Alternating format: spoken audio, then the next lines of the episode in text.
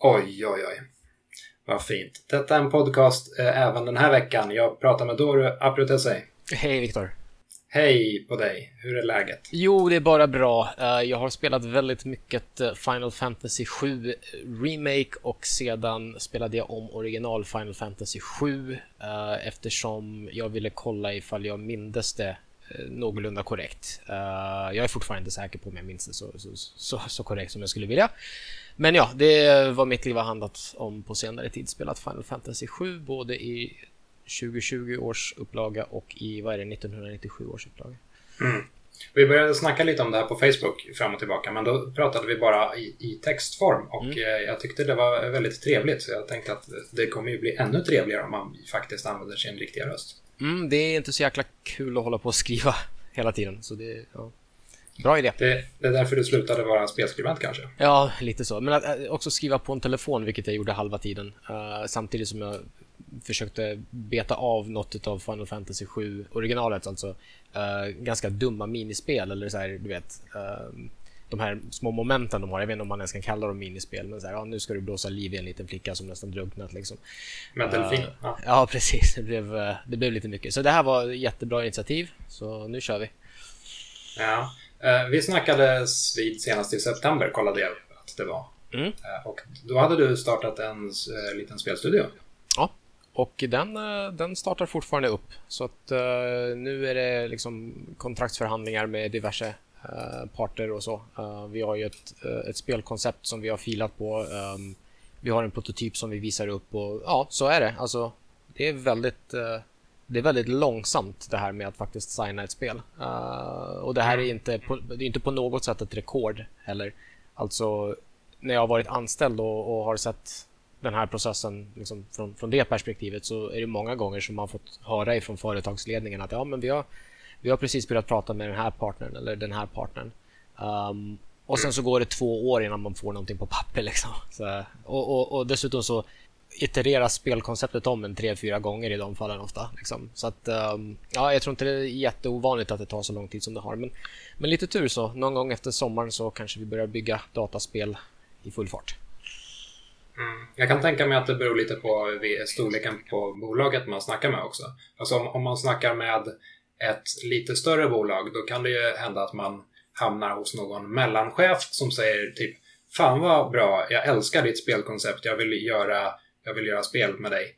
Eh, oj, det där lät konstigt. Men jag, jag, jag vill sponsra det här och, och hela faderullan. Men sen liksom når det aldrig längre upp i näringskedjan. Eller rättare sagt, för att ta sig längre upp i näringskedjan så, så blir det ju skittrögt.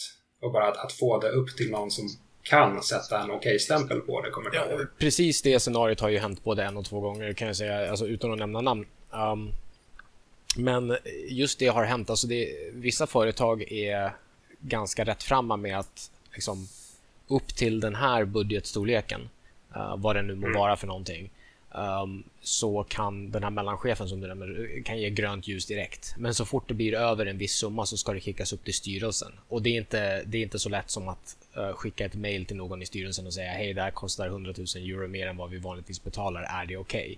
Utan mm. du hamnar helt plötsligt i vad som kan sägas vara en nästan helt annan process helt och hållet.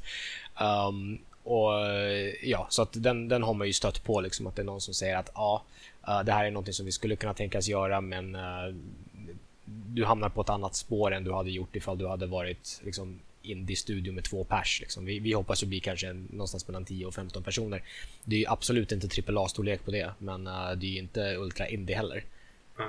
Å andra sidan då, om, om man hamnar hos, en, hos, en indie, hos ett indieföretag så liksom, nackdelen är ju att de kanske inte har så jävla mycket resurser. Mm. Fördelen är att eh, då den personen man snackar med kommer nästan per definition att vara antingen väldigt nära chefen eller vara chefen. Absolut. Eh, och sen om, om de väl går med på att eh, signa spelet så betyder det spelet väldigt mycket mer för dem rent, rent procentuellt än ett storföretag. Ja, ja, nej, alltså jag, jag håller med dig. Alltså det är verkligen, jag har uh, ställt mig in på att försöka hitta en förläggare som man kan ha den här, du vet, jag vet inte ifall den här referensen uh, funkar så bra, uh, men jag testar. Jerry Maguire, den här gamla Tom Cruise-filmen, där han, mm. så här, han är någon så sportagent. Uh, och sen så får han, han har en klient med sig av diverse skäl, så det är Cuba Gooding Juniors karaktär. Men liksom, mm. de får ju en helt annan relation än när han tidigare då, i början på filmen, när han jobbar på ett, en stor agenturfirma, när han har liksom 10-15 olika klienter och han kan inte ha någon relation med någon av dem. Liksom. Men när, när han startar eget och börjar jobba med sin, liksom, sin one client, liksom, då blir det plötsligt en annan relation. Och det, jag skulle jättegärna hamna där någonstans där, som du säger, där, där man utgör en mycket större procentuell del. Liksom. Men då utgör man ju också en väldigt stor risk för dem. Så att vårt spel är ju lite där att det, det, det bor lite grann i gränslandet. Men att här, alla tycker att konceptet är ballt. Um, ehm, men indisarna uh, säger ofta att så här, ja, det är liksom precis lite för dyrt för att vi ska tycka att det känns så här jättesafe. Och de måste ju också vara ärliga mot sig själva. Alltså, mm så här, vet vi hur vi säljer den här typen av spel? Ja, absolut. Uh, och ifall svaret är nej eller ja, då är det kanske inte värt att liksom 80% av dina resurser går på, på en sån titel. Liksom. Så att, uh, nej. Ja. Uh, jag... Ja, vi, vi, ska inte prata allt för mycket om det spel, men att vi inte har visat upp det för allmänheten än. Men jag har fått se liksom grundkonceptet och har fått skriva på dödsmördar, NDAs och, och, och sånt.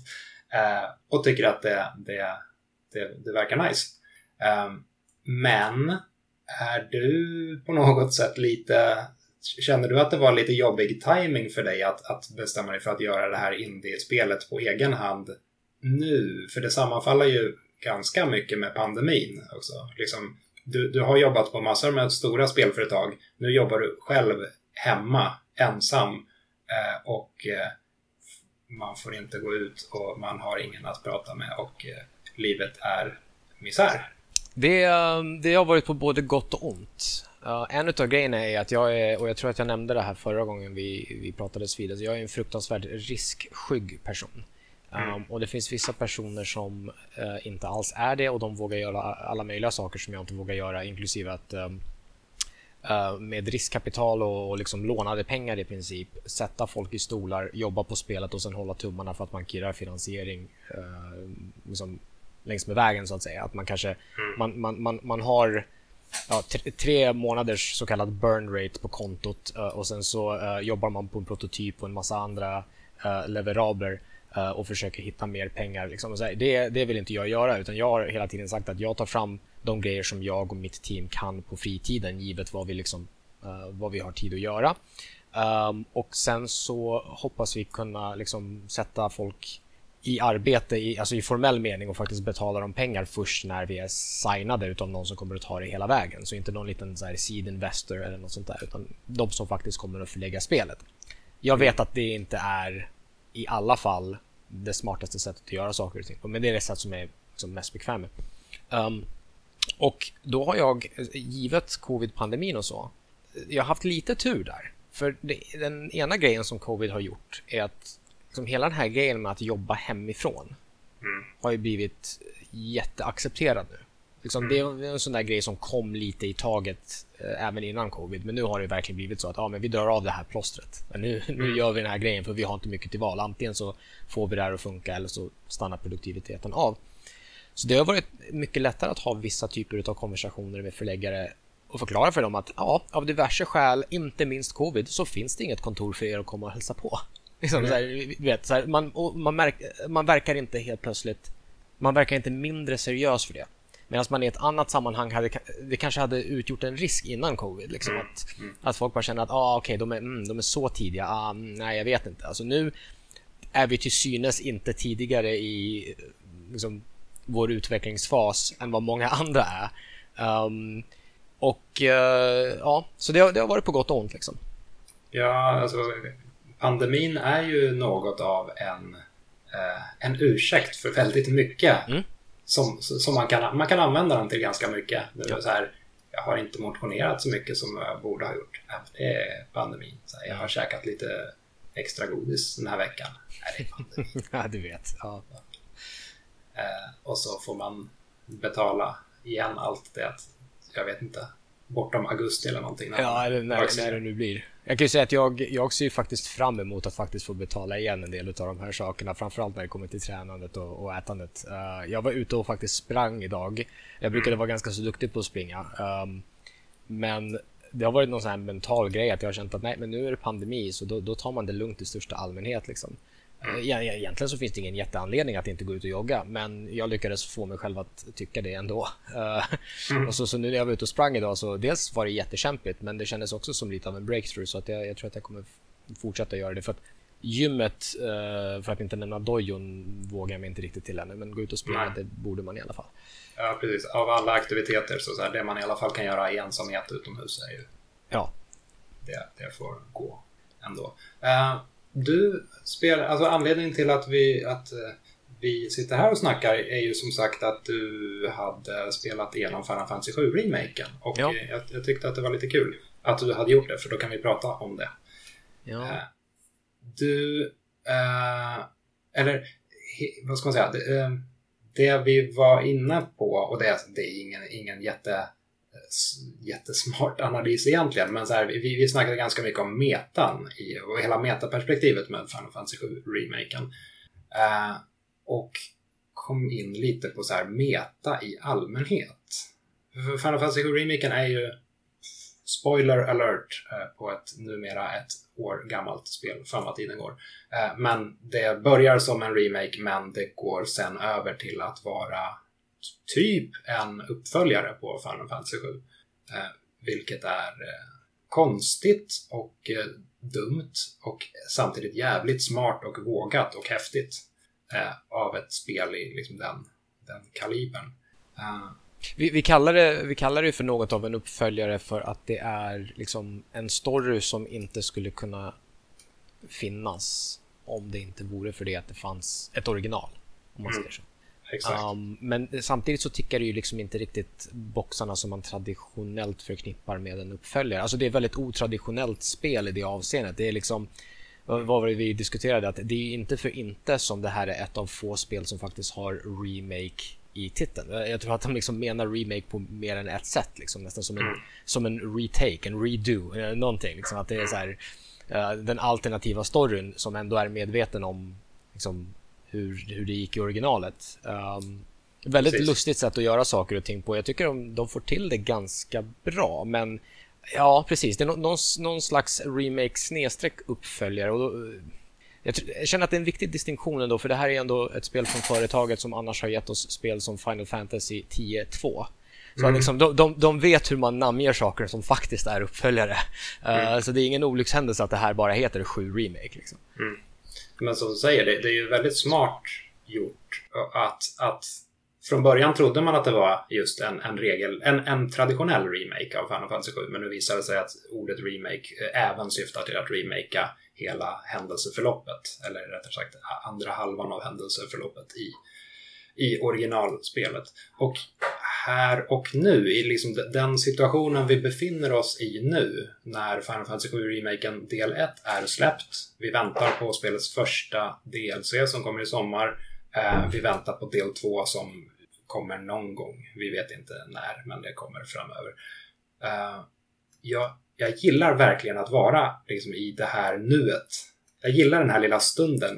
Eh, det känns på sätt och vis som att den här remaken kommer aldrig vara så bra som den är just nu.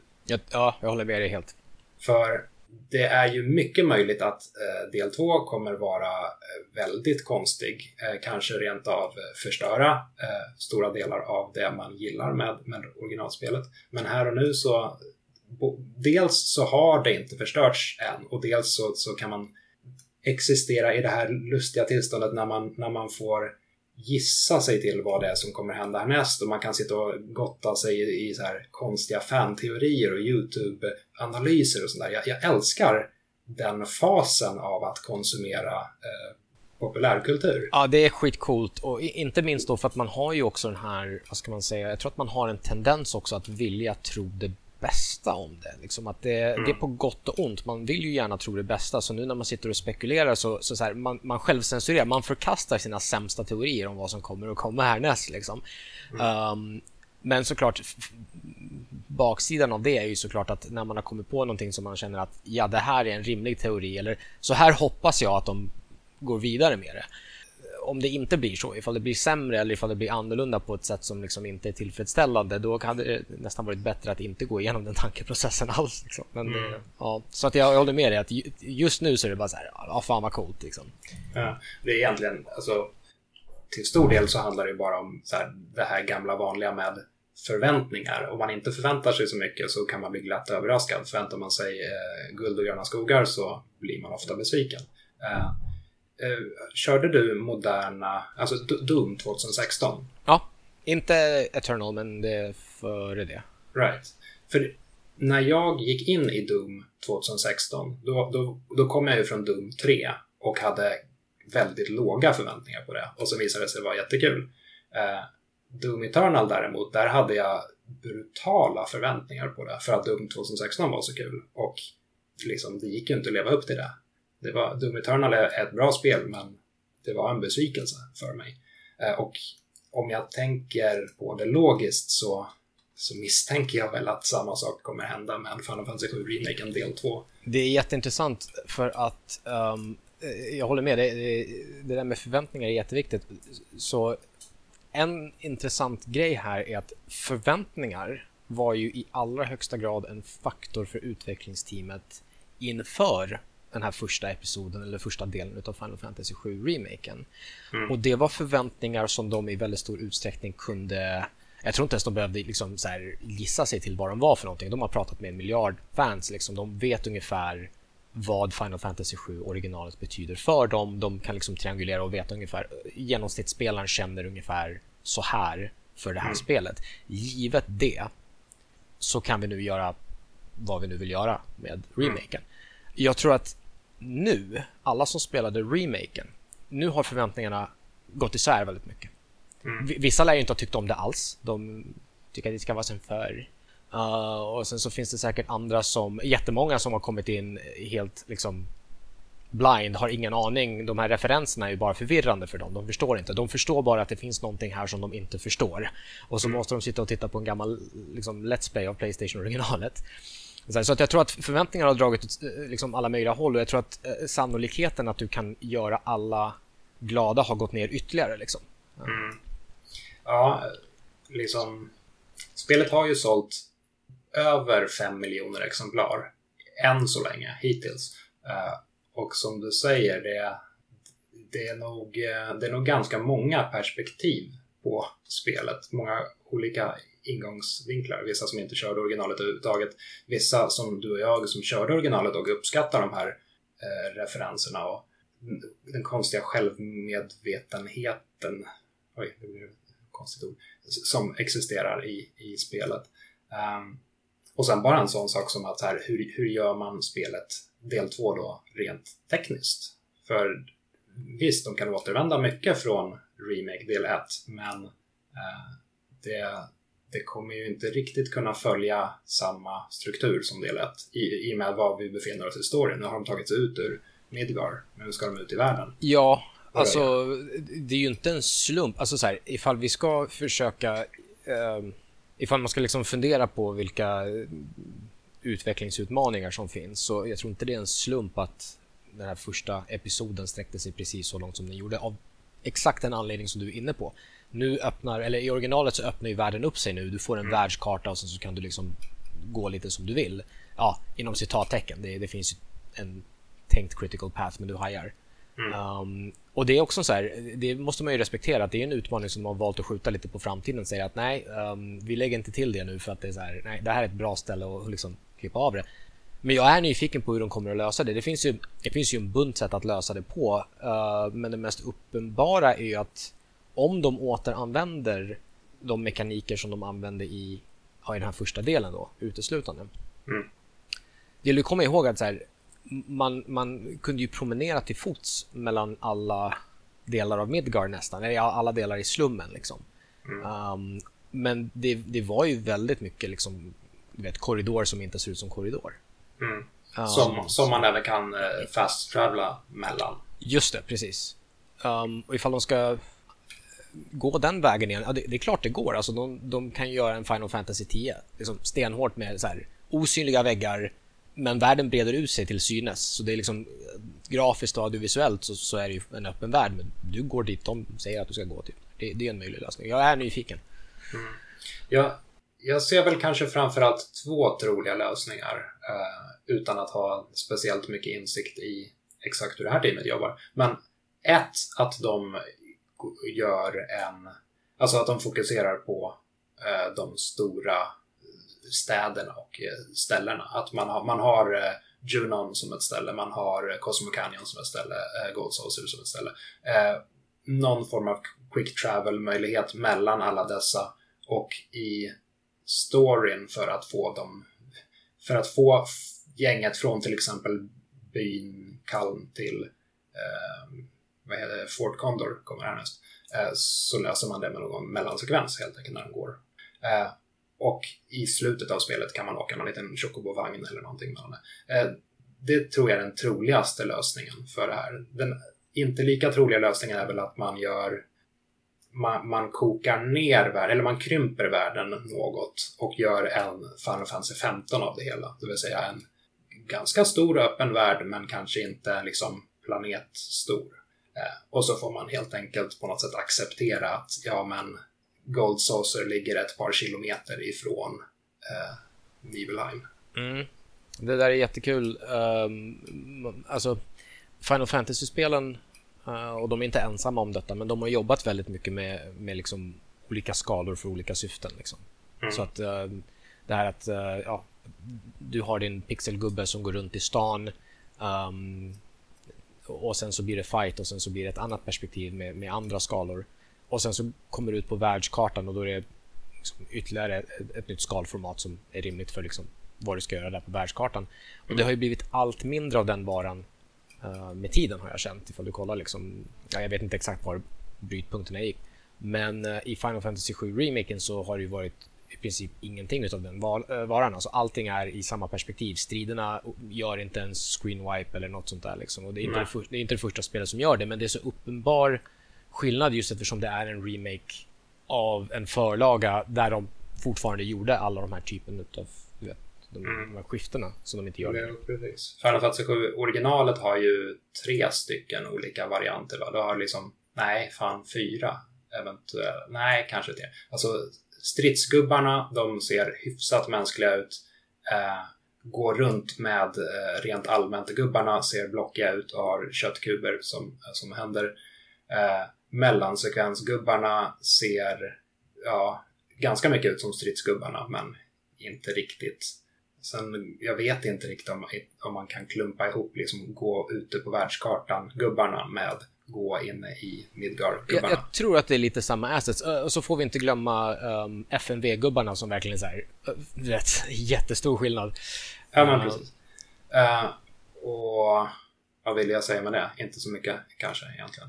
Uh, nej men, uh, nej, jag, jag, jag, som sagt, jag gissar på att um, man kör någon form av quick travel mellan städer så att säga och att det är där man lägger allt krut. För, för ärligt talat så är det ju det är ju det som man minns mest av Final Fantasy 7. Det är liksom, man, man vill ju se storkanonen på eh, i, i Junon och man vill se Cosmo Canyon och gå runt bland Gold Saucers eh, minispel. Men världskartan i sig, den är ju inte...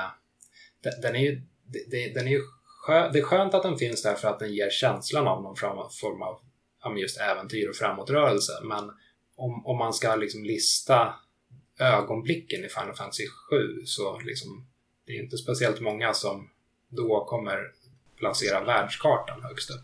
Nej, precis. Det, det, det, reser ju nästan... Alltså, det får en nästan att fundera på vad poängen är eh, förutom det du nämner. Då. Det kanske bara är det helt enkelt, att det ska liksom ge en enhetlighet och, och känsla till det hela. Att man ska förstå vad saker är någonstans i förhållande till varandra. Men i många fall så kunde den göras ganska så mycket mindre utan att särskilt mycket hade gått förlorat. Liksom. Den hade kunnat vara ja. ännu mer utzoomad och ja, Ja, världskartan kan ju egentligen vara ja, just en, en statisk karta där man pekar på stället där, dit man ska härnäst. Visst, och absolut. Man kommer inte förlora speciellt mycket. Det, det är väl möjligtvis en, ett tillfälle där, där världskartan verkligen gör skillnad. Och det, det, det är faktiskt alldeles i början av ja, men det som nu kommer bli eh, Remake del 2. Alltså just när man kommer ut ur Midgar och världen öppnar upp sig. De, de, liksom, de första minuterna på världskartan är ju jävligt häftiga för att de, då, då förstår man att okej, okay, stället jag har varit i, den här gigantiska staden, är bara en liten, liten del av den här stora världen. Eh, men det kan man ju lösa på något annat sätt. Om... Ja, jo, precis. Jag tror att eh, liksom rent spelmekaniskt så det världskartan framförallt har som är spelmekaniskt viktigt, det är ju de här olika liksom, topografityperna och att man kan begränsa spelaren på olika sätt som känns mm. liksom, naturliga och organiska. Som att, ja, uh, till och med på slutet, mot slutet av spelet när man liksom, har ett luftskepp som kan flyga lite varstans. Det luftskeppet kan ju inte landa precis överallt. Nej. Så det, det, det, det, stänger ju fortfarande vissa dörrar och sen så ska det till liksom ubåtar och buggies och allt vad det är. Så det finns liksom en, en progression där som hänger ihop med var man är i spelets story och så. Mm. Um, men det är ingenting som man liksom, det är ingenting man inte kan vara utan eller liksom kan lösa på andra sätt. Så jag, jag tror att det kommer sannolikt bli någonting som det du säger. Möjligtvis då att resandet mellan de här punkterna också äger rum, men det är mer av en liksom set piece. Så att även om det inte är liksom en, en, en cutscene rakt upp och ner, att det är liksom bara en mellansekvens, så är det mm. liksom ja, ganska linjär serie händelser som ska spelas på ett visst sätt. Det är ingen free roaming, det är ingen backtracking, utan så här, du går härifrån dit och det kanske finns lite, lite dolda stigar du kan ta för att hitta något item. Men det är inte jättestor skillnad mellan att ta sig från Midgard till Kalm, säg, Uh, eller att röra sig från Wallmarket och, och sektor 7. Liksom. Det, det, är lite samma mekanismer. Mm. Och sen så kanske de hittar olika sätt att liksom motivera varför man rör sig över större sträckor helt plötsligt. Mm. Uh, ja, vi får, får återkomma till detta om ett par år antar jag. Ja, precis. Med det här tempot. Men det, uh, just faktumet att, att man attraheras av att Final Fantasy 7 remaken är meta och att den refererar sig till sig själv. Jag undrar vad det beror på egentligen. Uh, tar jag bara upp den ordagranna definitionen av, av konceptet meta här. Referring to itself or to the conventions of its genre. Um, och det är ju det remaken gör. Den, eh, som sagt, den hade inte liksom riktigt kunnat existera i nuvarande form om inte originalet hade funnits. Uh, och man tycker ju ofta att här, ett spel som är meta, det är smart. Men jag, jag, jag, ibland kan jag känna lite, lite, vad ska man säga, nästan lite, jag ska inte, jag ska inte säga äckel, men eh, jag stör mig lite på begreppet meta ibland. För det känns som att meta ofta är inne och snuddar på så här lite för själv gott territorium på något sätt. Navelskådning lite grann. Och, ja, och även liksom om man ska hårdra det så, så kan man ju så här ge spel ett, en meta-egenskap som betraktare mm. eh, och liksom tillskriva det smarthet som inte finns där egentligen. Det är, jätte, det är det som är grejen med, med konst, om vi nu ska bli såna. Jag ber om ursäkt för att dra upp konst när vi Ja, men det är konstpodden här. Det är konstpodden. Nej, men det är ju lite det som är grejen med konst lite grann. Att, så här, att det, det, det, finns hela tiden ett frågetecken där liksom. Och det går att mm. läsa in en massa stuff liksom. Och, och det är väl det att um, Ja, men, så här, om, man ska ta något exempel. Det är som, om, man, om man är tillräckligt duktig på att argumentera så kan man ju säga att typ alla spel är meta. Liksom... Jag brukar säga att alla spel är meta. En av mina favoriter som jag kom på alldeles nyligen. För jag, tycker om att göra den här övningen ibland bara för sakens skull. Um... För, förvandla spel till meta? Ja, lite så. Nej, men vet du, uh, Shenmue, uttalar man det så? Eller Shenmue, hur säger man det egentligen? Du är Shen, Shen, nej, det är jag inte, men jag, jag, jag brukar säga Shenmue. Okej, okay, Shenmue, det är ju en enda... Alltså, det, hela det spelet är ju en enda kommentar uh, om liksom arbetarklassens monotona existens. Jag skojar inte ens. Hörru, lyssna. Sluta skratta. Det här är, det här är på allvar. Jo, för på franska så betyder faktiskt lundi måndag. Så vad du än gör så kommer måndag alltid ikapp dig. Och du kan inte besegra måndag. nu, nu, nu, får du ta och ge dig. Du ser hur... det där är jättelätt. Men det är to your point, liksom. du har rätt. Det går att läsa in den här skiten. Jag tror inte att det är sant. Skulle i och för sig förklara jävligt men jag tror inte att det är sant. Men man kan läsa in en massa saker som inte finns där. En tes som jag tar på lite större allvar är att jag tror faktiskt att Dark Souls-spelen är lite av en allegori för uh, Hidetaka Miyazakis karriär. Um, men Jävligt det kanske hård. jag bara... Förlåt? Jävligt hård och svår. Jä- Jävligt hård och svår. Nej men vadå, den snubben har ju uttryckligen sagt att han hade fet imposter syndrom när han var omgiven av alla, alla dessa giganter och han kände sig liten och allt vad det var. Um, liksom, eh, men det kanske bara är liksom hittepå från mitt håll. Eh, Det var någon smart författare som på engelska sa “write what you know”. Jag tror att det är omöjligt att inte göra det i någon utsträckning och jag tror det alltid finns något litet lager av meta i alla konstnärliga verk, i alla verk där det finns liksom ett konstnärligt element. Absolut. Jag tror inte det går att komma ifrån sig själv. Liksom. Inte ens när man jobbar i grupp. Um, Nej, men det, det, som, det som kliar lite obehagligt med mig med begreppet meta, det, det är kanske det att det finns många spel som gör metakommentarer. Alltså eh, Conquer till exempel. Bara, bara, bara faktumet att alla karaktärer i Conquer har stora ögon och att det ofta är objekt med stora ögon. Och det är liksom allt, det är en ost med stora ögon. Det, det känns ju ganska tydligt att det är en kommentar på eh, Rares tidigare spel. och deras karaktärsdesign, ja. Ja, absolut. så Banjo Kazooie ja eh, som, som körde samma knep. Eh, men ju, just det här att det är ganska tydligt, då, då, då, då, då kommer man in lite på så här territorium att så här, det blir otydligare och otydligare, men jag som betraktare är ändå så pass smart så jag ser minsann att det här är meta. På något sätt. Alltså här, I bakgrunden på Marble Zone i Sonic så finns det någonting som liknar Mario-huvuden. Det är ju jättemeta. Det har jag insett, för jag är så smart. Vink, vink, nudge, nudge. Ja, nej, precis. Um, och jag, jag tror att det är en uh, jätterelevant fråga också. Så här, när kommer meta i vägen och när blir det liksom rent av illusionsförstörande och fiction breaking? Så här? För att, um, det är kul med så här små hints som går, eh, som går folk över huvudet också ifall de inte vet att, liksom, eh, att de är där. Så en av mina favvisar, jag vet inte ifall det här hamnar i kategorin påskägg, så här, men en av mina favoritgrejer i Final Fantasy 7-remaken är att eh, ett par karaktärer lite casual då snackar om att så här, let's mosey. Liksom. Ja, just det. Ja, det, men det är så här, det, det är gjort Är det så... inte till och med? Aerith? Aerith vid Som- ett tillfälle och sen så är det något annat tillfälle som någon annan använder termen tror jag. Och, och, men det är gjort så himla liksom, så, spelat så straight och deadpan liksom att så här, ifall man inte förstår att det är en referens till den här lite smålustiga eh, Cloud-kommentaren från Cloud-kommentaren. originalet. Ja. precis. I originalet så är det bara så här, ja, så kan man väl prata och sen var det inte mer med det. Um, och Mm. sånt, sånt kan jag tycka, okej, det är inte nödvändigtvis liksom så jäkla eh, fiction breaking, men när det blir för så här, Ah, jag vet, alltså ifall det är typ Conker och det är ett menat att vara ett humorspel, då tror jag att min tolerans går upp lite grann. Så här. Men ifall det inte är det, då är det så här, va? Ska vi gråta eller ska vi inte gråta? Vad håller ni på med? Ja, och, och ganska ofta så, så kan jag känna det här lite för så här hyfsat smala indiespel också. Som, alltså det, det, det ska vara så otroligt smart och eh, om, om man inte uppskattar det så har man inte förstått hur meta det är och därmed så liksom är man inte värdig att eh, spela tv-spel överhuvudtaget. Eh, det, det är jag inte jätteinne. Nej, det är, inte, det är ingen höjdare att, att dölja liksom, spelets tillkortakommanden bakom sånt också. Det känns ju lite som så här mobbartaktik. Liksom, så här, men du, du är inte tillräckligt smart för att förstå vad det här är bra. Så bara, men kontrollerna funkar ju inte. Så bara, ah, men hörru. Mm. Och, eh, lite av samma anledning som jag har jättesvårt för det här eh, ar- argumentet som somliga har att ja, men eh, Resident Evils kontroller, det är bra för skräcken att Resident Evil-kontrollerna var lite dåliga. Just det.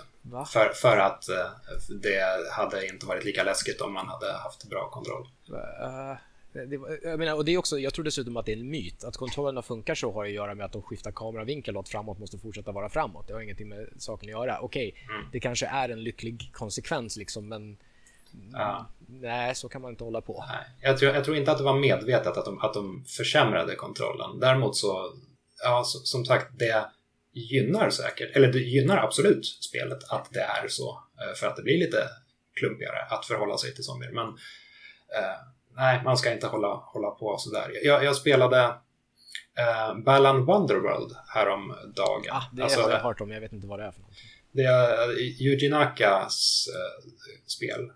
eh, som är en 3D-plattforms Ganska mycket som ett modernt Mario 64. Och det är svindåligt. Det är, det är verkligen så här utan tvekan det sämsta jag har kört i år, om inte på flera år, i den budgetkategorin i alla fall. Det, det, liksom, det försöker ju vara ett, ett, stort spel, men det är bara där jättetråkig bandesign, animationerna ser helt vansinniga ut, storyn har liksom ingen logik eller förklaras i alla fall inte på något rimligt sätt. Och då kan man ju twista till det och säga så här, ja men det här är meta, det här liksom eh, det, svårigheterna med att göra ett 3D-spel i den här genren och jag vet inte vad. Men det blir ju bara, det blir ju bara att försöka polera upp en bajskorv. Ja, precis. Jag är, jag, är, um, jag är fullt villig att lyssna på spelets eventuella metapoänger så fort det liksom faktiskt gör sina fundamentala grejer korrekt. Liksom. Mm. Gör meta då. Mm. Du nämnde påskägg. Mm. Eh, och det är ju rim, det är ju fint i och med att det är påsk nu. Mm. Eh, men, det, men det är ju även, det är väl lite en släkting till hela metakonceptet väl? Eller kan man, kan man säga det? Alltså det är ju också så här, det är ju, de har ju med varandra att göra på diverse sätt, inte minst att de utgör ju båda en alternativkostnad för utvecklarna. Liksom. Uh, och ja. det är också en risk att, det, att det, inte alla spelare har något nöje utav dem. Liksom. Du, hade kunnat fortsätta, du hade kunnat fortsätta fila på ditt kassastridssystem men du valde att göra påskägg istället. Mm. Byt jobb. Ja. Jag, jag, jag, tänker att påskägg äh, går lite utanför den världen man försöker etablera eller har etablerat. Ja. Lite ja. på samma sätt som Meta yes. också går utanför det lagret så att säga. Mm. Mm. Uh, och för den delen så även minispel är ju, fast på ett annat sätt, att det är också någonting som går utanför det man etablerar fast istället för att det är världsbygget man bryter sig loss ifrån så är det eh, spelmekaniken då som man bryter sig loss ifrån. Eh, typ. Ja men det är ofta sant och det är ju, då kan vi ju fortsätta prata om Final Fantasy 7 faktiskt. Jag tycker att det är en, en bra, hur säger man benchmark på svenska? Alltså, jag tror att det är en bra, um, ja, ett bra spel att använda som ett liksom, exempel på ja, dels de här sakerna i sig men också hur de har utvecklats över tid. Inte minst då för att det är så många utav originalets teammedlemmar som faktiskt har varit inblandade i att göra remake. Mm. Um, jag har för mig att eh, Square Enix har sagt också det att så här, vi, vi måste göra den här remaken snart.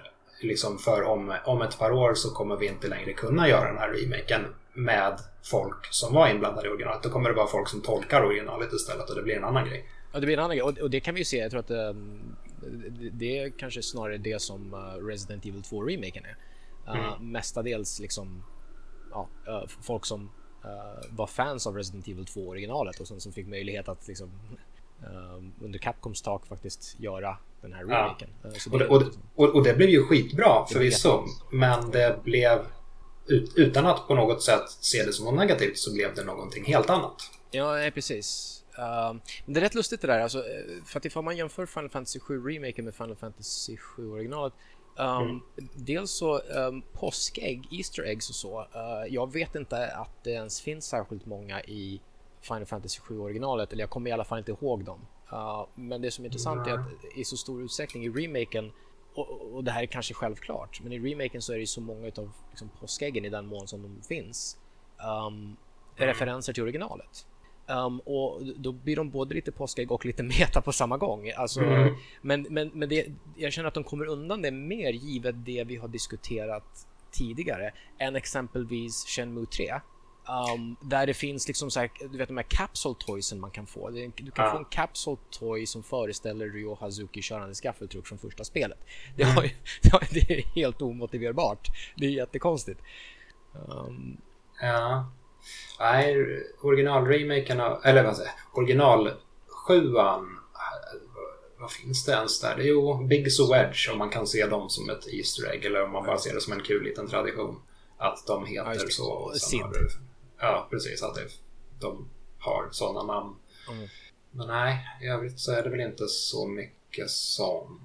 Men då är desto, tycker jag ändå att det här med minispelen är ännu roligare att jämföra. Uh, för att mm. minispels, så här, ifall man kollar på vilka minispel som finns.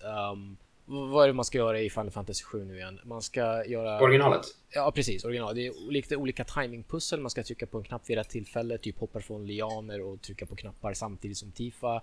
Och så ska man blåsa liv i kids som man inte vill ska drunkna och man ska svinga gevär och gå i parad och åka ubåt och man ska rida på fantasystruts och träna upp fantasystruts.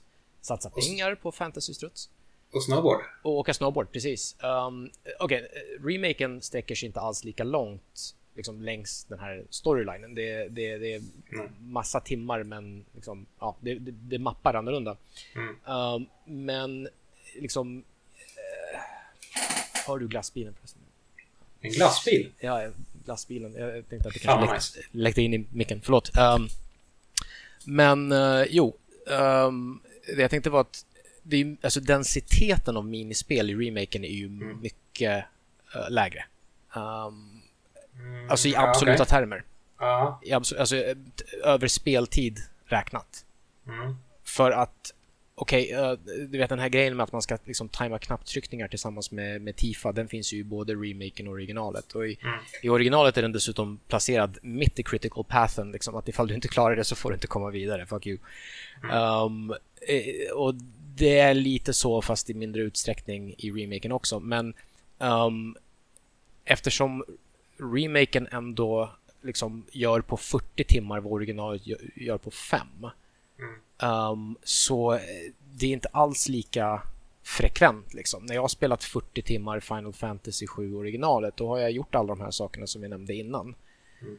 Um, det är ju vissa saker i remaken också som jag vet inte ens om jag skulle kalla det för minispel. Det är bara där en liten, liten variation eller någon liten, liten grej som de klämmer in bara för att antingen maskera laddningstid eller för att spicea upp saker och ting. Att, så här, att man går i trånga korridorer och måste klämma sig fram. Det lär väl ha någonting med laddningstiden att göra. Mm, kan vara. Eh, men eh, när man har brutit sig in i, i Shinra eh, högkvarteret i slutet av spelet, slutfasen av spelet, så, så ska man gå armgång med Tifa ett ah, tag. Okay. Ah.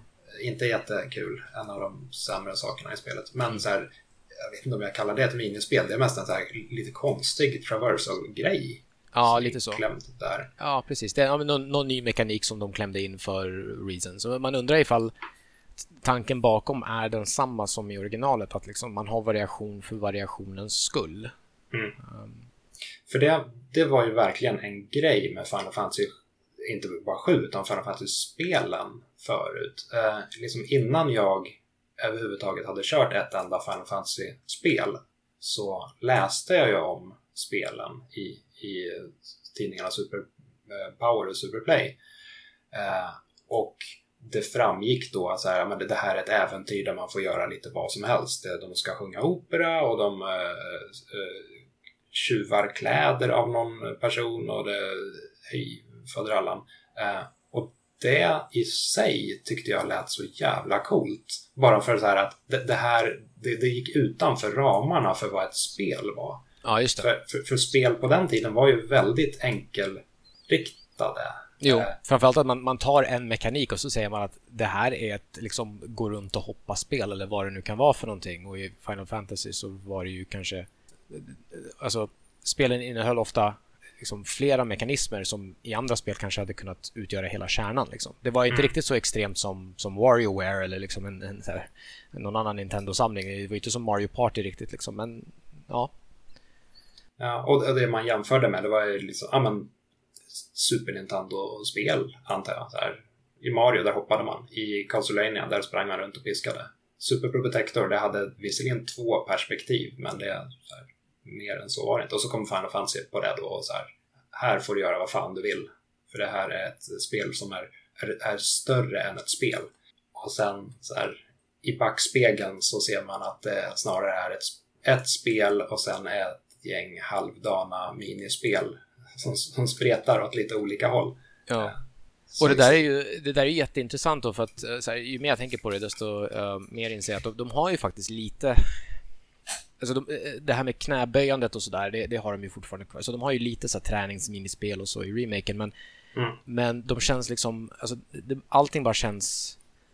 Uh, dels är det bättre, alltså, alltså, det mesta är ju mer slipat än vad motsvarande aktiviteter var i, i originalspelet. Uh, det, får man ju, det får man ju dels ge dem, liksom, att det, dansandet och allt vad det är för någonting som liksom, okay, det, det är väldigt abstrakt och relativt enkelt att implementera, men man hade kunnat göra det dåligt också, det gjorde de inte, så liksom, hatten av för det. Uh, men också att det, det är mycket mer um, Uh, det är mycket mer valfritt, liksom. det är mindre tryckt liksom, framför. Det, det, är sällan som den typen av aktiviteter blockerar en. Liksom. Det, det, finns nästan alltid in, inom ramarna för någon typ av sidequest eller så. Och jag tror att, um, att um, förhoppningsvis så finns det någon förståelse där, uh, både hos individerna som jobbar på teamet men kanske även hos Square Enix i stort. Liksom. Att man, um, man måste förstå varför folk köper de här spelen. Och den här attraktionskraften som du nämner som kanske var sann när, när vi var små. Det, liksom, i, I GTAs kölvatten så kanske inte det är så jäkla imponerande med ett spel som har jättemassa moment längre. Och ifall du ska ha jättemassa moment så kanske du kan göra dem bra också. Och då är frågan ifall det inte är bättre att så här, okay, ta bort fokus från dem lite grann.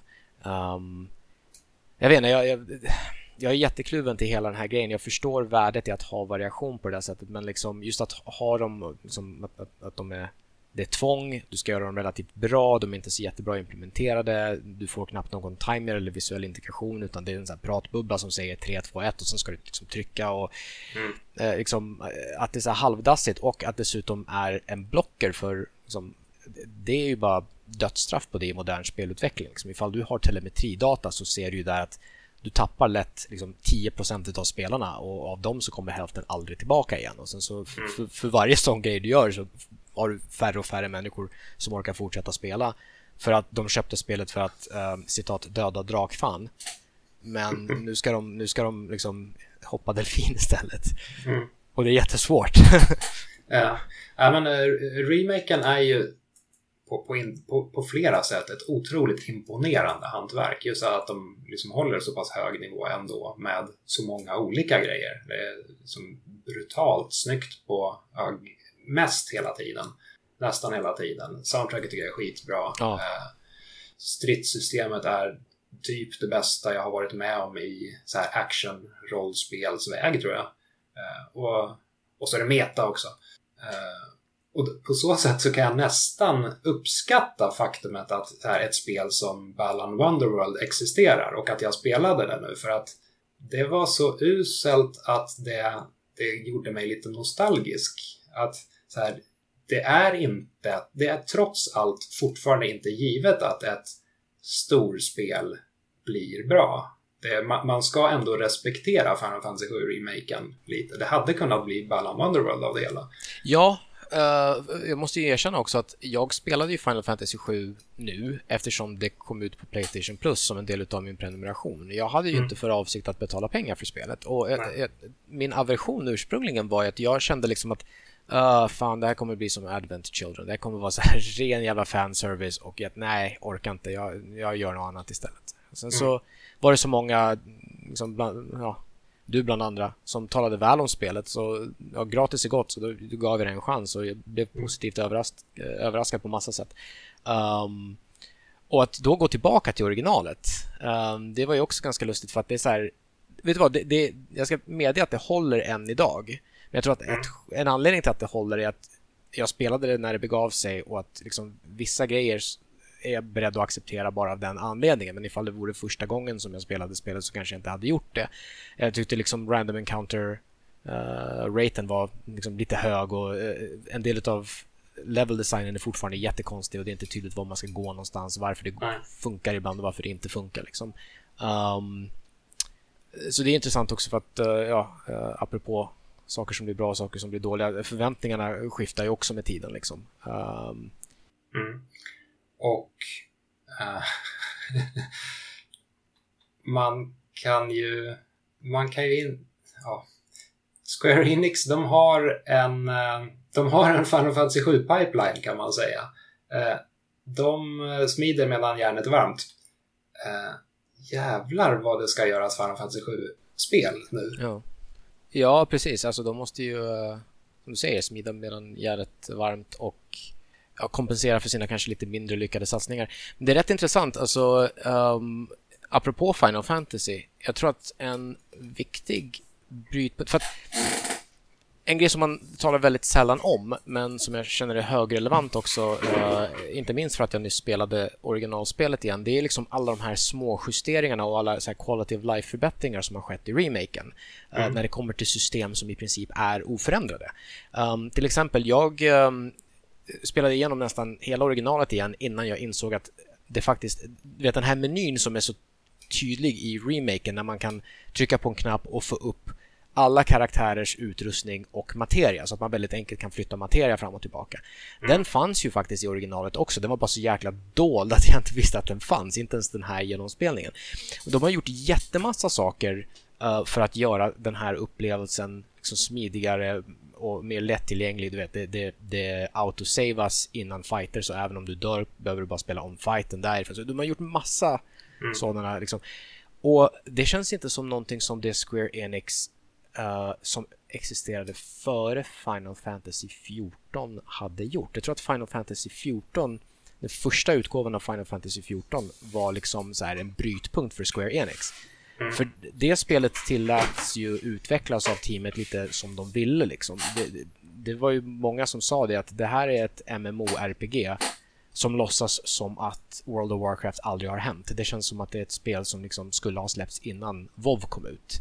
Mm. För det var liksom så många saker som var så här, det var bara jättejobbigt att spela på liksom rent spelmekaniskt sätt. Det var bara så här, ja, jättebroken, användargränssnittet var jättekast och allt vad det är för någonting. Och jag känner liksom att eh, det, det Square Enix som tillät teamet att fortsätta jobba i sin lilla bubbla. Mm. Hade det Square Enix varit kvar idag, då hade nog Final Fantasy Remake kanske blivit sämre än vad den faktiskt blev. Alltså FF7 Remake kanske, kanske hade blivit sämre än vad den faktiskt blev. Jag tror att Final Fantasy 14-upplevelsen kan ha lärt dem liksom att så här, eh, du, du måste du måste ha ett öga på vad övriga branschen gör. Du måste uh, tillgodose dina spelares behov. Mm. Och, och när de ger dig en signal och säger att du har lyckats med detta, då ska du fan släppa DLCs tills de är trötta på dig. Liksom. Mm. Um, vet, det var bara en grej som jag kom att tänka på. Liksom, för att det är, det är väldigt modernt och närmast icke-japanskt i hur tillmötesgående Final Fantasy 7 remaken är. Och jag tror också att även att liksom fortsätta göra du vet, spin-offer och allt vad det är för någonting, det är ju liksom en direkt respons på att spelare säger vi vill ha mer av detta. Okej, okay, fine. Mm. Våra team skulle hellre vilja göra helt nya spel, säkert många utav dem, men nu är det det här som ni ber om, så då är det det ni får. Mm. Det är lite kul också att Final Fantasy 7, det, det följdes ju upp av hela den här compilation av Final Fantasy 7 grejen med Dirge of Cerberus och Crisis Core uh, Before Crisis, Advent Children, var det något mer? Ja, äh, ja. De i alla fall. Uh, och sen kom Sen liksom dog det av lite. Mm. Och sen kom Final Fantasy 7 remaken nu och nu kommer en ny våg av liksom spin-off material. Så Final Fantasy 7 har fått två stycken såna här märkliga eh, eftersläp av mm. krimskrams om man så vill. Vad har vi nu? Vi har liksom Uh, The First Soldier som är någon form av Fortnite-variant av Final Fantasy. Och vi har Ever Crisis som är jättekonstigt och ska, ska klumpa ihop precis allting i en och samma mobil uh, app mm. med mikrotransaktioner. Yep. Och, och, så har vi uh, remaken del 2 på det också.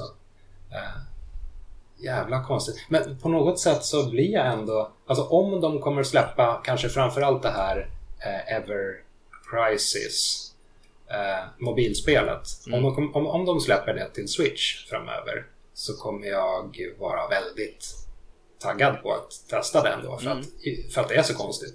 Och eh, jag blir liksom inte riktigt mätt på, på det här just nu i alla fall. Nej. Och jag menar, eh, det ska ju sägas också att jag tror att um, alltså metagrejen åsido, men, men även liksom rent spelmekaniskt så känns det liksom även om de inte hade gjort metagrejen, även ifall de hade liksom kört exakt samma story som i original Final Fantasy uh, mm. 7 då i, i remaken också.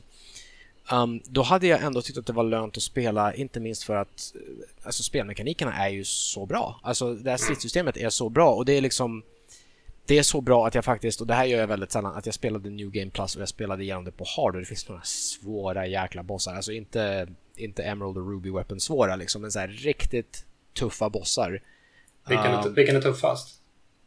Um, det finns ju några, alltså på Hard så finns det ju några som inte finns på andra svårighetsgrader i, i Battle Simulator. Um, Right. Så det finns en så här, jag ska inte spoila för mycket för jag tror inte du har gjort det ännu va? Nej. Nej, Jag, men jag, jag funderar på att återgå till spelet i samband med DLCn. Det tror jag är smart. i Men spela på Hard för att det blir jättegivande. Alltså saker som du kan tanka dig igenom på en lägre svårighetsgrad kan du inte tanka dig igenom. Alltså antingen, det blir väldigt from software, det blir väldigt souls liksom. Att antingen lär du dig spelmekanikerna eller så kommer du att dö. Du kommer att dö utav vanliga fiender, motherfucker. Um, och um, men det, det hedrar ju verkligen teamet också. Och jag kan definitivt se hur, liksom, kanske...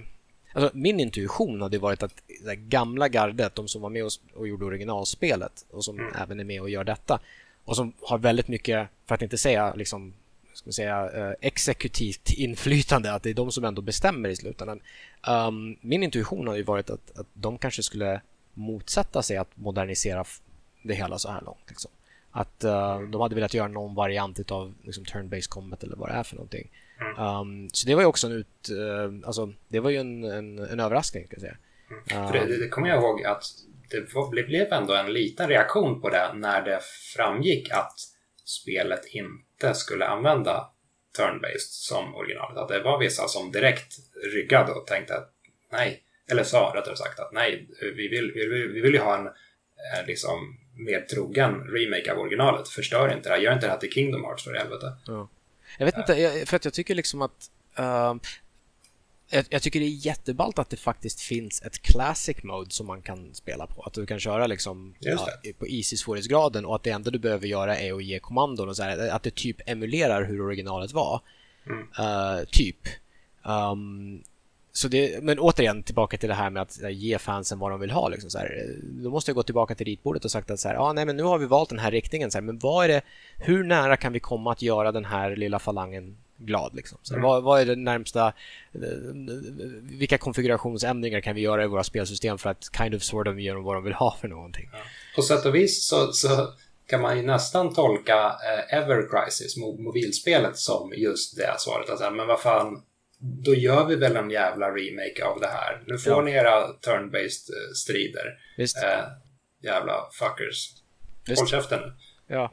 Så fortsätter vi jobba på remaken del 2 under det. Men jag tycker det är så lustigt, alltså, eh, från ett konsumentperspektiv också, att när man gör en remake, tanken måste väl ändå vara att bibehålla originalspelets anda i största möjliga utsträckning. Det måste väl det, vara det som är ambitionen. Att du, liksom, du gör ju inte saker exakt som originalet gjorde, utan du försöker liksom komma ihåg vad ni försökte lösa för problem och vad ni försökte uppnå rent emotionellt hos spelaren. Liksom, hur ska spelare förhålla sig till det här? Det gäller att komma ihåg att FF7 var ju, ska inte säga före sin tid, är liksom, kanske lite extremt, men det var ju lite annorlunda jämte både andra Final Fantasy-spel och, och en del andra spel i samma genre är det att de hade ju hela den här Active Time Battle-grejen.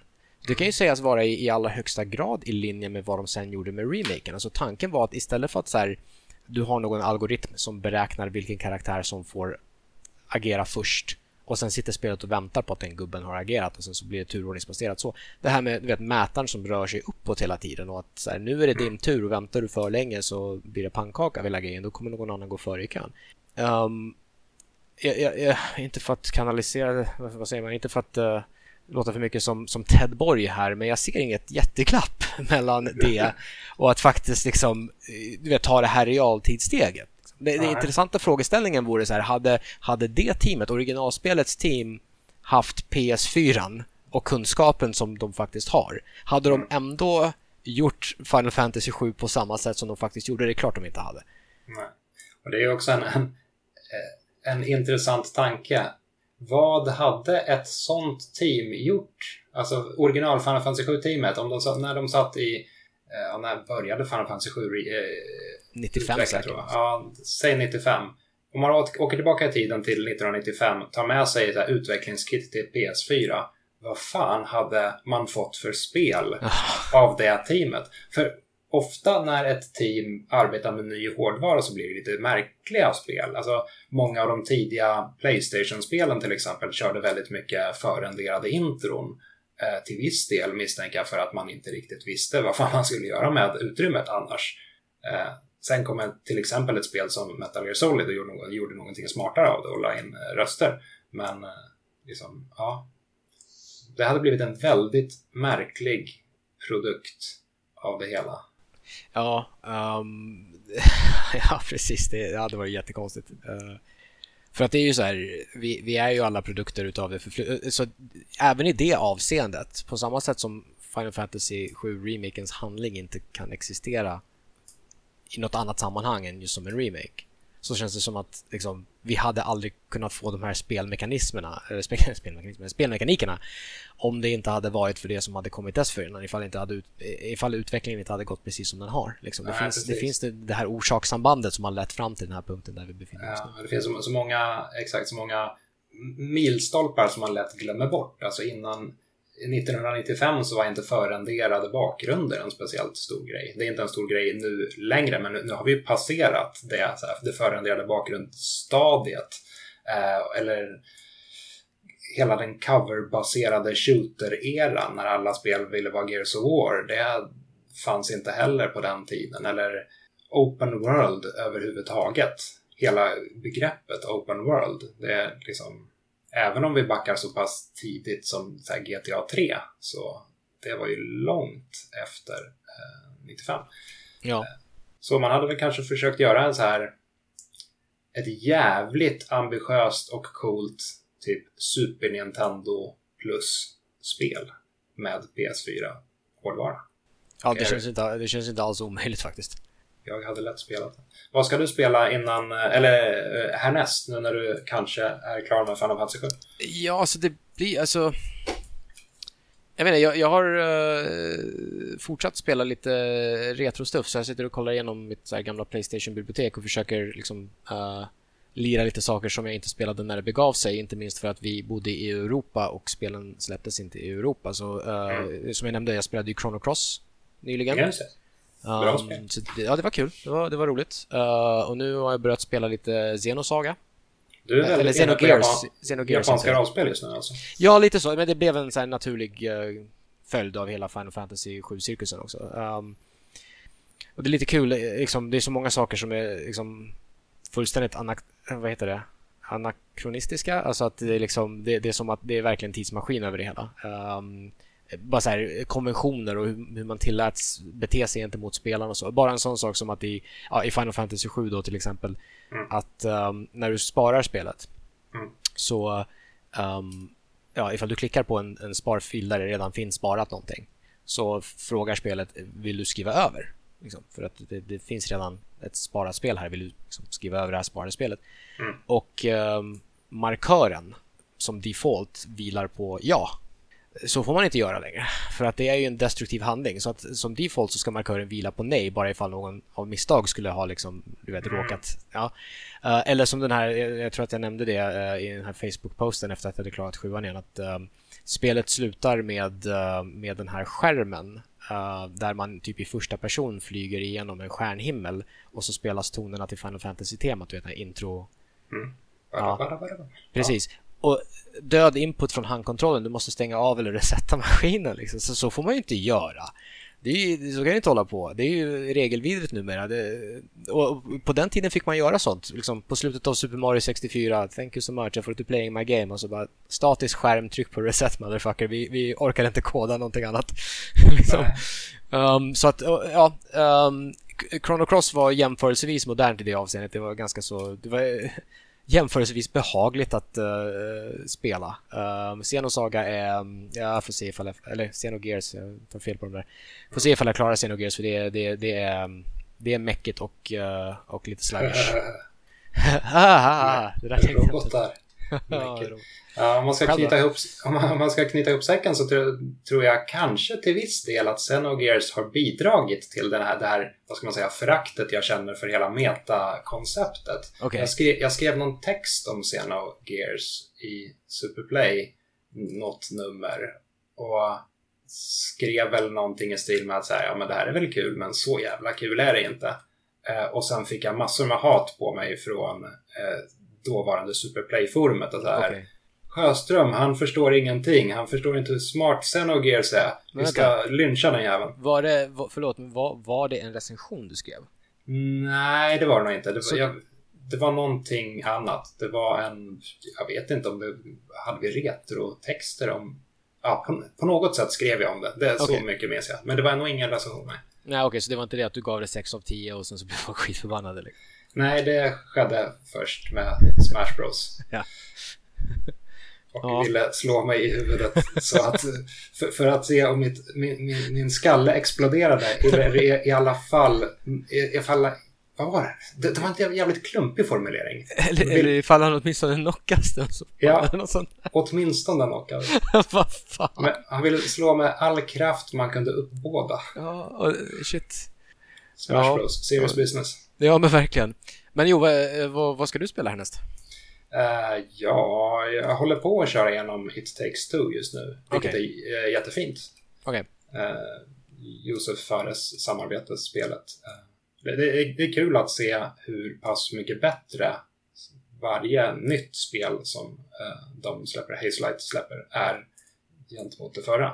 Brothers var bra. Eh, vad hette det? A Way Out hette det andra. Eh, var bättre. Eh, det här är nog deras bästa hittills. Eh, så den kör jag just nu. Sen lär det väl kanske... Ja, sen kanske vi har kommit hela vägen fram till Resident Evil 8 i maj. Ja, just det. Det kommer bli, det kommer bli kul. Det ser jag också fram emot. Um, vet vi förresten hur många delar de kommer att dela upp Final Fantasy 7 remaken i? Inte vad jag har hört någonting om. Tror du, att, de, tror du de vet det? Ja, vet fan. Alltså om man ska gå enligt original, or, originalspelet, det byter ju inte skiva förrän till skiva nummer två förrän Aerith, eller Aerith på den tiden, dör. Vilket jag tycker är en jävligt cool grej. Att så här, hela, hela äventyret fram till dess som man har varit ut ur Midgard och runt i världen och sen bara brutala grejen med att hon dör. Sen byter man skiva och så här, nu är det dags för skiva nummer två. Nu har jag gått igenom 33% av spelet. Ja, och det, ju- det, och det är ju inte, det är inte sant, men man tror ju det. Man tänker att ja, men det är en linjär uppdelning i speltid mellan skivorna. Ja, sist- sista skivan är ju så här mest slutstrid och backtracking. Men eh, ändå så här, ja det här, var, det här var den första tredjedelen av det här äventyret. Shit, nu har jag 66% kvar av det här. Shit, vad kommer hända? Holy fuck. Eh, när kommer jag mer spela? Eh, lite små grejer som händer under april. Typ R-Type Final 2, vilket är för övrigt en fantastisk titel. Eh, är jag lite sugen på. Oväntat sugen på. Eh, Ner, eh, vad det nu heter. Ner replikant, många siffror. Remaken av Ner. För jag, jag körde aldrig original Ner. Eh, och när, när det väl dök upp på min radar så var det så pass gammalt att jag orkade inte. Och sen kom Ner Automata och så tyckte jag att det var jättebra. Eh, så det vill jag köra. Och sen var det, ja men just lite så här små plock blir det nog härnäst. Ja. Man vill ju spela spel som man hinner bli klar med också utan alldeles för många avbrott känner jag. Så att ifall jag får en helg till förfogande så spelar jag gärna Mm. ett spel som jag kan bli klar med på en helg. Mm. För att eh, life happens, liksom. saker dyker upp och tar ens uppmärksamhet och hej och hå liksom. Ja. Jo, men så här, moderna retro-indiespel är bland det bästa jag vet. Cyber Shadow till exempel som släpptes för Just det, ja det nämnde du. Det tog ju inte jättelång tid att klara, men så här, det, var, det var polerat och det var jävligt tight och bra. Och det gör mig ingenting att det inte spelas över veckor. Ja. Jag måste medge att jag är också, jag har blivit mer sugen ehm, än jag trodde att jag skulle bli på att faktiskt spela Shenmue 3. Ehm, för att jag har verkligen, ehm, jag har, alltså, jag har och fortsätter att ha gett upp på det spelet från ett rent kvalitetsperspektiv. Jag kommer inte ha roligt spelandes det, men nu ser jag, jag ser mer på det som en, så här, en intressant artefakt som jag vill ta del av. För att liksom alla grejer som jag har läst om det och Youtube-videos från folk som jag har sett och allt vad det är för någonting gör gällande att det är ett så katastrofalt misslyckande. Så jag skulle så fruktansvärt gärna vilja spela det just jämte Final Fantasy 7 som vi nu har pratat så mycket om, remaken. Mm. Just att det, det, det finns ju så, många, så mycket överlapp. Det är spel från ja, kind of, sort of, nästan samma era, give or take. Liksom. Det ena är väl fem år äldre än det andra, men, men du hajar liksom. Det Mm. de, det är inte så långt ifrån varandra. Uh, ursprungsmakaren är fortfarande inblandad, liksom, så här, ja, vad det nu kan sägas vara. Alltså, jag vet inte hur många fler än Yu Suzuki från originalteamet som är inblandade i Shenmue 3, men du vet, det finns liksom lite, det är inte det att det är ett helt nytt team i alla fall. Liksom. Det är originalvisionen i alla fall kan sägas. Mm. Um, och Alltså, det, det, verkar vara så katastrofalt misslyckande och att liksom jämföra de två, jag tror att det, det är jätteintressant från ett rent analytiskt perspektiv. Det är ju en, en uh, intressant skillnad där i spelen att Final Fantasy 7 remaken skiljer sig verkligen från originalspelet. Vilket är ironiskt då i och med att Final Fantasy 7 remaken är i alla fall till en första början eh, just en remake. Det är samma spel igen, men de gör ändå sjukt många nya saker med det. Shenmue 3 är en ren, det, är en fortsättning, en uppföljare på Shenmue 2. Det, det, är explicit, det är uttryckligen en uppföljare, men som tydligen inte gör någonting. Nej, som, som är... Eh, jag har inte kört igenom det, jag har kört lite i början. Men det, det, det i början är exakt som Chenmu alltid har varit. Eh, och vad jag har hört så liksom går inte storyn jättemycket framåt heller. Så, så här, man får inte speciellt mycket gjort och man går runt. Eh, jag tror att jag gav upp när, när Ryo så började leta efter some thugs. Och så gick han runt och frågade så här Have you seen some thugs around here? Och då tänkte jag så här, okej, okay, ja, men det här kunde lika gärna ha varit sailors. Eh, ja, just det. Ja, ja, precis. Nu är det thugs istället. Det är det är den här klassiska Super Mario 64-logiken som uh, somliga inte ens uh, bemödar sig med att maskera längre. Att uh, du har liksom någon form av boss som du ska slåss mot. Som um, du, måste, du måste göra andra saker för att ha verktygen för att kunna slåss mot honom. Så att det är liksom, mm. ja, han, han motsvarar typ en Bowser-bana men först måste du samla massa stjärnor så att du kan få en nyckel och så vidare. Och så vidare. Även du, du hajar liksom. Och det är så uppenbart den strukturen att det, från de videos jag har sett att det är liksom så här, ja okej, okay, där har du en big bad som du måste ta dig an och sen så mm. måste du göra en massa andra saker. Men det är liksom, ja, apropå minispel och apropå alla de här andra, det är bara en massa ovidkommande saker som man förstår inte vad det har att göra med att Rio är Rio. Och det, det kändes så mycket mer välmotiverat i de föregående två spelen just för att han var så här, ja, jag är en ung snubbe som inte har så mycket pengar på fickan, jag måste hitta pengar på något sätt. Så här, men det, är så, det verkar vara så ofantligt mycket mer artificiellt i trean. Jag vet inte om det har känts så för dig i den mån du har spelat det. Men... Ja, jag, jag ska egentligen inte uttala mig jättemycket om trean. Eh, jag, jag har kört, jag vet inte, kanske en timme, en och en halv timme. Eh, sen gav jag upp på spelet. Så jag har, jag har inte gett det en ärlig chans, men jag planerar heller inte att ge det en ärlig chans. Det är så intressant ändå att, att eh, precis som du säger att uh, remaken är en remake som ändå gör väldigt mycket och som, som tar saker framåt och du vet allt det här som vi har sagt. Um, och som också förbättrar saker som på massa sätt. Så man kollar på mm. vad har övriga branschen gjort? Vad väntar sig spelarna? Allt vad det är för någonting. Men med Shenmue så Yu Suzuki har ju typ explicit sagt att så här, jag bryr mig inte så mycket om vad som händer i i övriga branschen. Liksom. Så här, jag har fokus på min grej. Liksom. Så han, mm. han körde, jag vet inte ifall han körde någon så här, uh, kockliknelse uh, eller någonting. Men om man är en kock så är han en kock som inte verkar gilla att käka. Alltså, han provsmakar inte ens sin egen mat tydligen. Eller om han gör det så har han väldigt skum smak. Alltså det är så här helt verklighetsfrämmande och, och liksom, vem försöker man göra glad med ett sånt spel? Alltså, jag, jag vet inte någon som efter att ha spelat Shenmue 3 känner att vet du vad, det här levde upp till mina förväntningar. Och det värsta är ju eh, också att jag tror att skulle man säga det till Yu Suzuki så skulle han väl mest ryka på axlarna för det är så det verkar vara med, med det spelet. Liksom. Att jag tror inte han brydde sig så mycket. Jag tror i och för sig att det finns Shenmue-fans som verkligen uppskattar trean. Uh, I alla fall liksom alldeles innan releasen så, så såg jag någon video av någon som körde, om det antingen var det Eh, antingen var det det riktiga spelet som han hade fått tag på på förhand eller så var det ett demo. Men han, han, blev, han blev så rörd att han bröt ihop och började gråta av att spela det. Eller, kanske framförallt för att liksom få fortsätta den här resan. Eh, och det, det kan man ju förstå. Ja. Alltså, för Känn 2 avslutas med en jävla cliffhanger och man trodde under väldigt många år att så här, det här var slutet för den här berättelsen. Och att bara få se nästa steg är ju ändå det är någonting. Um, men jag tror inte att det är någonting för mig, dessvärre. Men du, du, om du kör igenom Shenmue 3 så borde du ju du borde göra någonting av det. Du borde youtuba det här eller uh, köra en liten podcast om det här eller Det kan jag absolut. Jag kan absolut göra det. Eller någonting. Jag, jag ska försöka uh, se ifall jag inte kan uh, Dokumentera din resa. Ja, precis. Dokumentera resan och se ifall det finns något värde i den här uh, uh, liksom, allegorin som jag nämnde tidigare i, i, i podcasten. Liksom, att det, det, handlar om att besegra måndagen, men, men, men måndagen går inte att besegra. Ty tyst. Tyst nu. ja. ja. Nej, nu funderar jag på att fira lite påsk. Det finns ett påskägg här någonstans. Jag vill äta ur det. Åh, oh, gör så. Uh, det här har varit jättetrevligt igen. Där... Ja, men det, det, är alltid trevligt att snacka tv-spel med dig. Ja.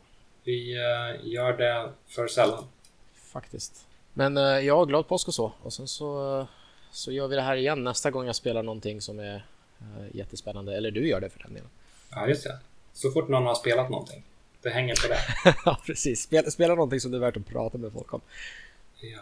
Finns du på internet om man vill spåra upp dig? Ja, jag finns på snabela right size Doro. Um, och uh, det är väl mest där jag hänger och är tillgänglig för allmänheten. Jag, jag har ett Instagram-konto där jag mest lägger upp bilder på min hund. Just det. Och, uh, och jag är dålig fotograf så ifall ni hittar mig, good for you, men jag tänker inte lägga ut kontot här. Um, så ja, skick, mm. skicka ett meddelande på oh. Twitter. Och när får vi spela ditt spel? Uh, nu, nu känner jag mig pressad, men med lite tur så blir det ja, kanske nästa år. Uh, jag hoppas ju kunna, kunna göra en sån här trendig early access-grej om det alls är möjligt. Men oh. uh, vi får se. Jag finns på Viktor Andersgårds Ljungström på Twitter och podden finns på tredje gången podd till och med på Instagram. Så ligger det till med den saken. glad påsk och sånt där.